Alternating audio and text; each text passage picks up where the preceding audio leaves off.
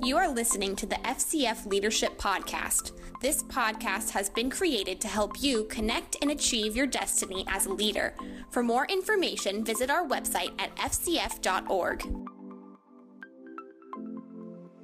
Hey, everybody, welcome to Faith Christian Fellowship podcast. I am here with Jason Law, and he has started this awesome movement in Tulsa called Unite My City. He has also written a book called Unite My City.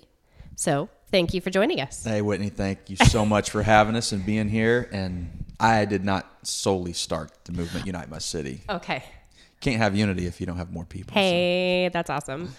Okay, so let's talk about how Unite My City started. How many people were with you when you started it, and what was the inspiration behind it? Um, well, for me personally, just growing up, traveling the world with my dad, Terry Law, uh, the Ministry of World Compassion, going to countries like Russia when I was a kid, China when I was a kid. That's cool. On into the Middle East. Um, I grew up with the blessing to see a lot of different expressions of the church. Mega church, I mean, churches he would preach in over here, growing up in the city of Tulsa, going to church, that church on the move, and for Victory for a while. I'm at Guts Church now. Um, so just having a, a global worldview or a body of Christ worldview I think was something that God used later in my young adult life, um, and then coming out of university. Uh, there was a time I was reading through John 17, and you know most people who are involved in a unity movement or have a heart for unity, we we talk about the scripture, the prayer of Jesus in John 17, and it was sometime in you know the early 2000s. Um, I feel like God connected those two dots to me. Was the body of Christ and His prayer uh, but then for my own home city and just the dynamite of churches that we have, all different denominations and races here, it's just phenomenal to me um, that maybe we haven't completed the mandate mm-hmm. and uh, to to see our city discipled and just begin asking questions like, man, what what could we do to affect change, like to really change, to turn our city upside down, and to really change lives if we did it together. And you know, from there, it's been you know over a decade of studying and reading and thinking and having conversations with people. Um, but when Unite My City really did, we actually started calling it the Red Letter Initiative off of the red letters mm-hmm. of the Prayer of Jesus. I remember hearing about that. And uh, really quickly found out that's just an awkward name. So we kind of canned that. And uh, there's four or five people, random people um, who I still have uh, touches with today that just kind of had shared heart and vision. And we just been getting together and kind of praying and talking and planning some things and getting churches together over at 61st and Peoria is kind of an area that we started and talking about how we could meet and impact that community at a higher level. So at 61st and Peoria, people that don't know Tulsa, could you explain 61st and Peoria yes. for people? So the city of Tulsa is is divided, unfortunately, still racially.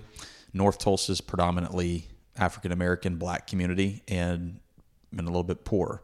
South Tulsa would be considered your affluent uh, part of the community, predominantly white. Uh, there's pockets of Hispanic, Burmese, and different ethnicities in the city, but that's the predominant geographical um, and racial divide. 61st and Peoria would actually be considered South Tulsa. It is a mile and a half from a predominant country club, Southern Hills, that has hosted two uh, PGA Tour championships, including the Open and the championship themselves. And it's a maybe a mile, mile and a half or less in circumference of a high poverty area. And at one point, I believe it was the highest crime rate in the state of yeah. Oklahoma. Yeah. Um, I went to a Christian school that is right in the heart of that area, Metro Christian you Academy. You graduated from Metro? Didn't graduate. Okay, but you went there. But went there, and not a proud moment. But before my freshman, um, my freshman year, I got held back in third grade, so I was already driving as a freshman, and I would, uh, unfortunately, I wasn't living for the Lord. I would go and smoke behind the drug warehouse there in my car before. Oh man, that's funny. Before going to school, and one morning I remember looking down the back alleyway of I think it's a it, it might still be a drug warehouse or some type of Dollar General store now, and I saw the SWAT team huddled up, and later found out there was a drug bust right nearby. Wow. So that was in the 90s, late 90s. And and by the you know mid 2000s 2010 12 13 nothing had nothing to this day it has it has changed yeah, a lot a now better, yeah. um, there's been cities kind of come in there and done some things um, there's some great community organizations but there hadn't hadn't really changed that much and yet it's not far from some significant sized churches there's a lot of churches in the area and i just begin to ask myself How is that possible? How can we have not changed this area for the better? How could we not collaborate together to change the lives of the people in this area, to work with the city and the community to see this improved? How is that possible? So just begin reaching out and, and having questions with those churches, hosting lunches, buying lunches, learning about what everybody's doing in the community and ended up doing a research uh, project where we did hard research looked at stats and things from community organizations but also met with city council police department um, apartment city or apartment managers all sorts of people and found out it's the working poor over there so you might have a, a single mom or a single dad that's working two or three jobs to make ends meet and they're still right there at the poverty line 24 $26000 so they're working their tail off for very little. Well, if mom and dad's not at home after kids get off idle time, right? So kids are getting in trouble, teen pregnancy is high, drugs, gangs, etc. So high violence makes sense. What can the church do about that? Uh, after school program as a solution that came to the forefront. ORU got heavily involved. Um, Southern Hills Baptist Because ORU Christian- isn't far from there either. no, mile away, mile and a half away.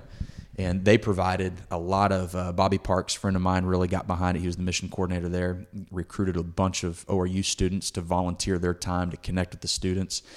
Um, KJ uh, Kajanga Jackson, we call him KJ from New Beginnings, North Tulsa, has an awesome after school program up there. He came down.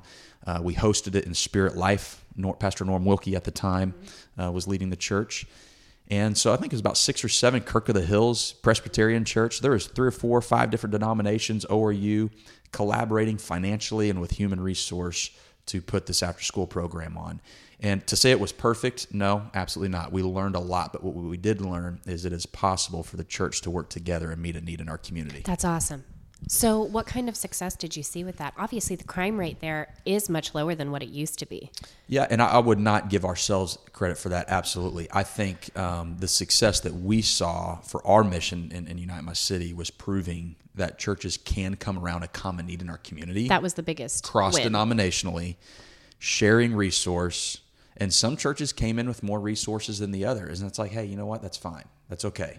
Um, and they both they all recruited volunteers, and that they could actually put a program on that would meet the needs of the community. It ran for about two years, um, and then that group closed it down because there was talks about a charter school coming in there. Oh. And then I don't believe the charter school actually launched. So, um, but you know, the win for us was it was a pilot program and a test to see could we do this, and and we proved that we can. So again, so schools has been a a big issue that I, I mean, we had a campaign actually on paper. We have a vision of Circle the School campaign. Uh, A lady named Molly Myers, she was one of the original five um, that I found in the community. Didn't know her from Adam.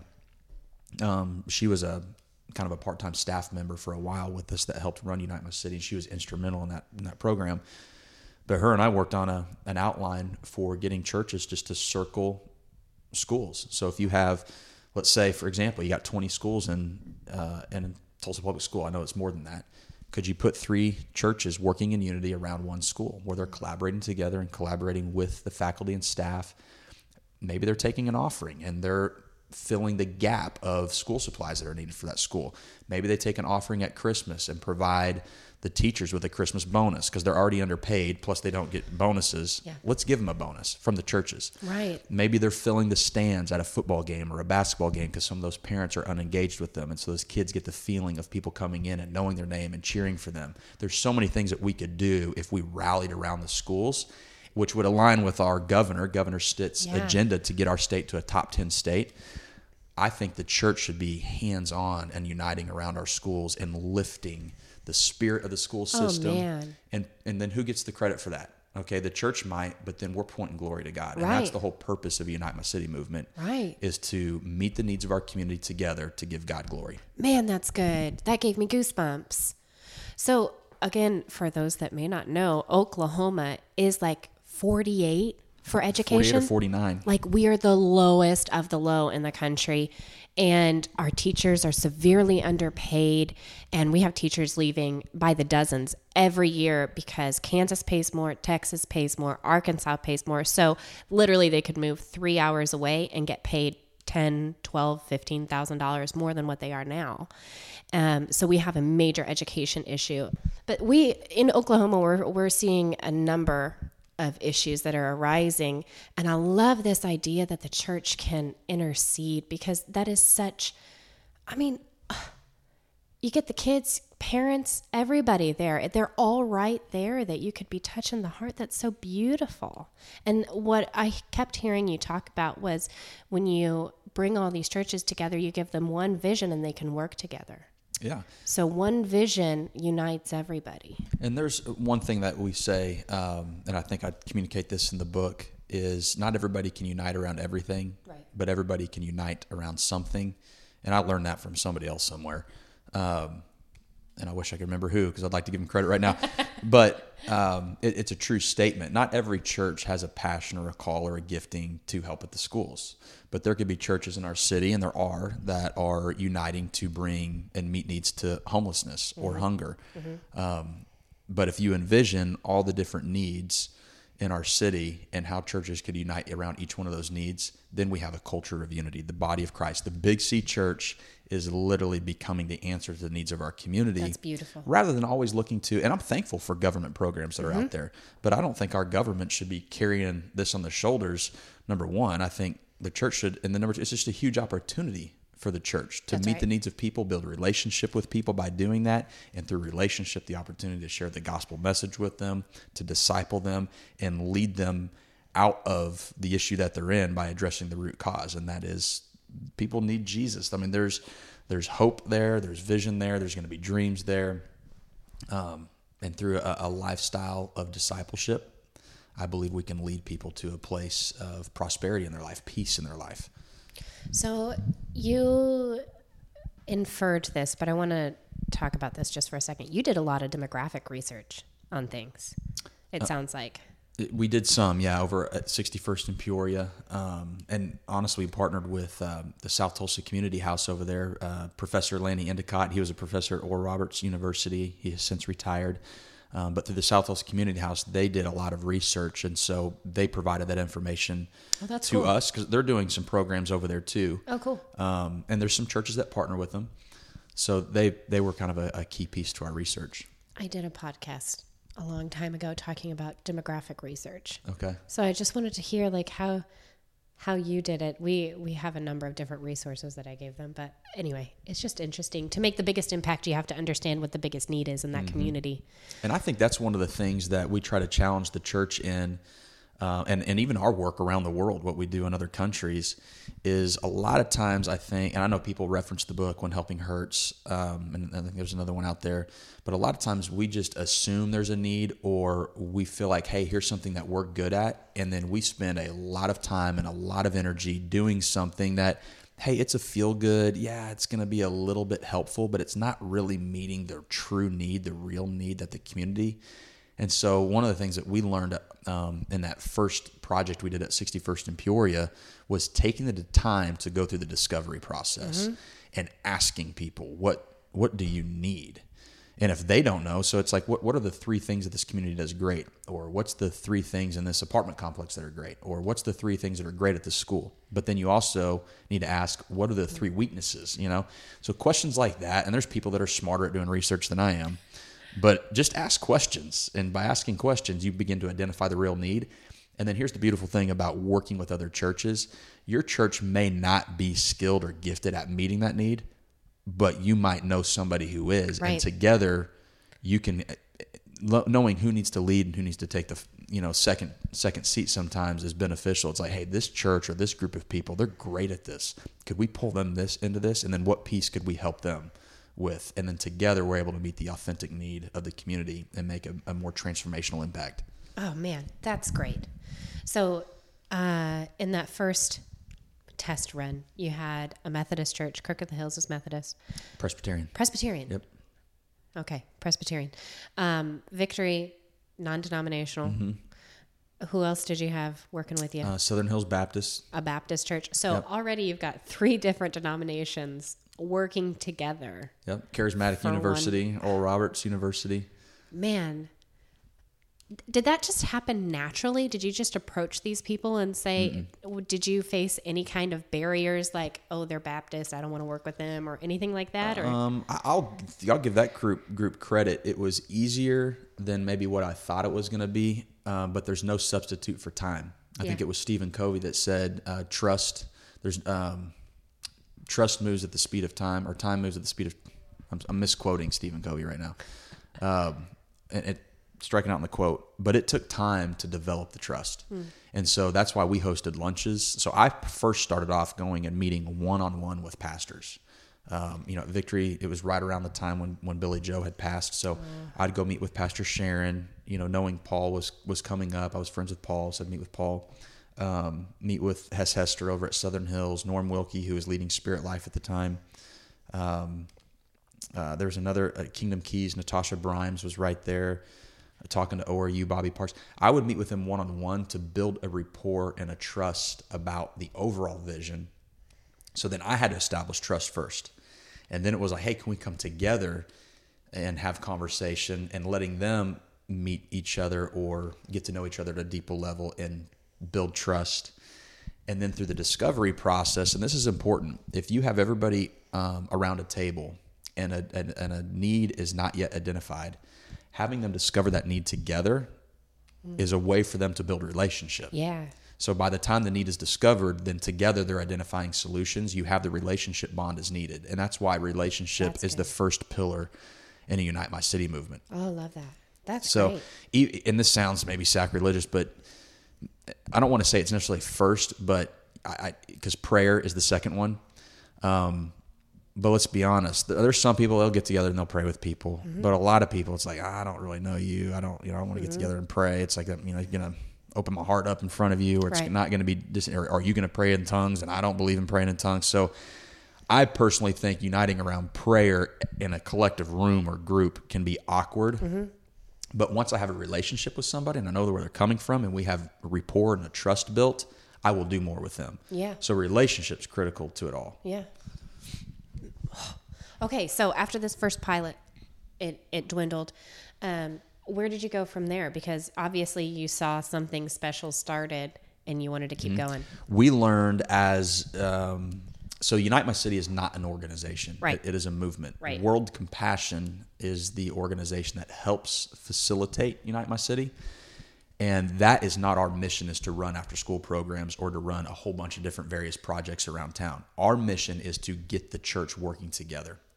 And so this is the, the the hard part is getting the church to take ownership of these of these things. So we begin to turn our attention once we kind of learned that this is doable and we learned how to do it, we begin to pull back and look at the bigger picture and it's like, okay, now how could we really usher in a movement of this? And we're not there yet by any means, mm-hmm. but we begin to focus on let's start connecting the body at a much bigger level citywide. So citywide worship nights, prayer events, and then now what has come to be the annual Serve My City Day Yeah.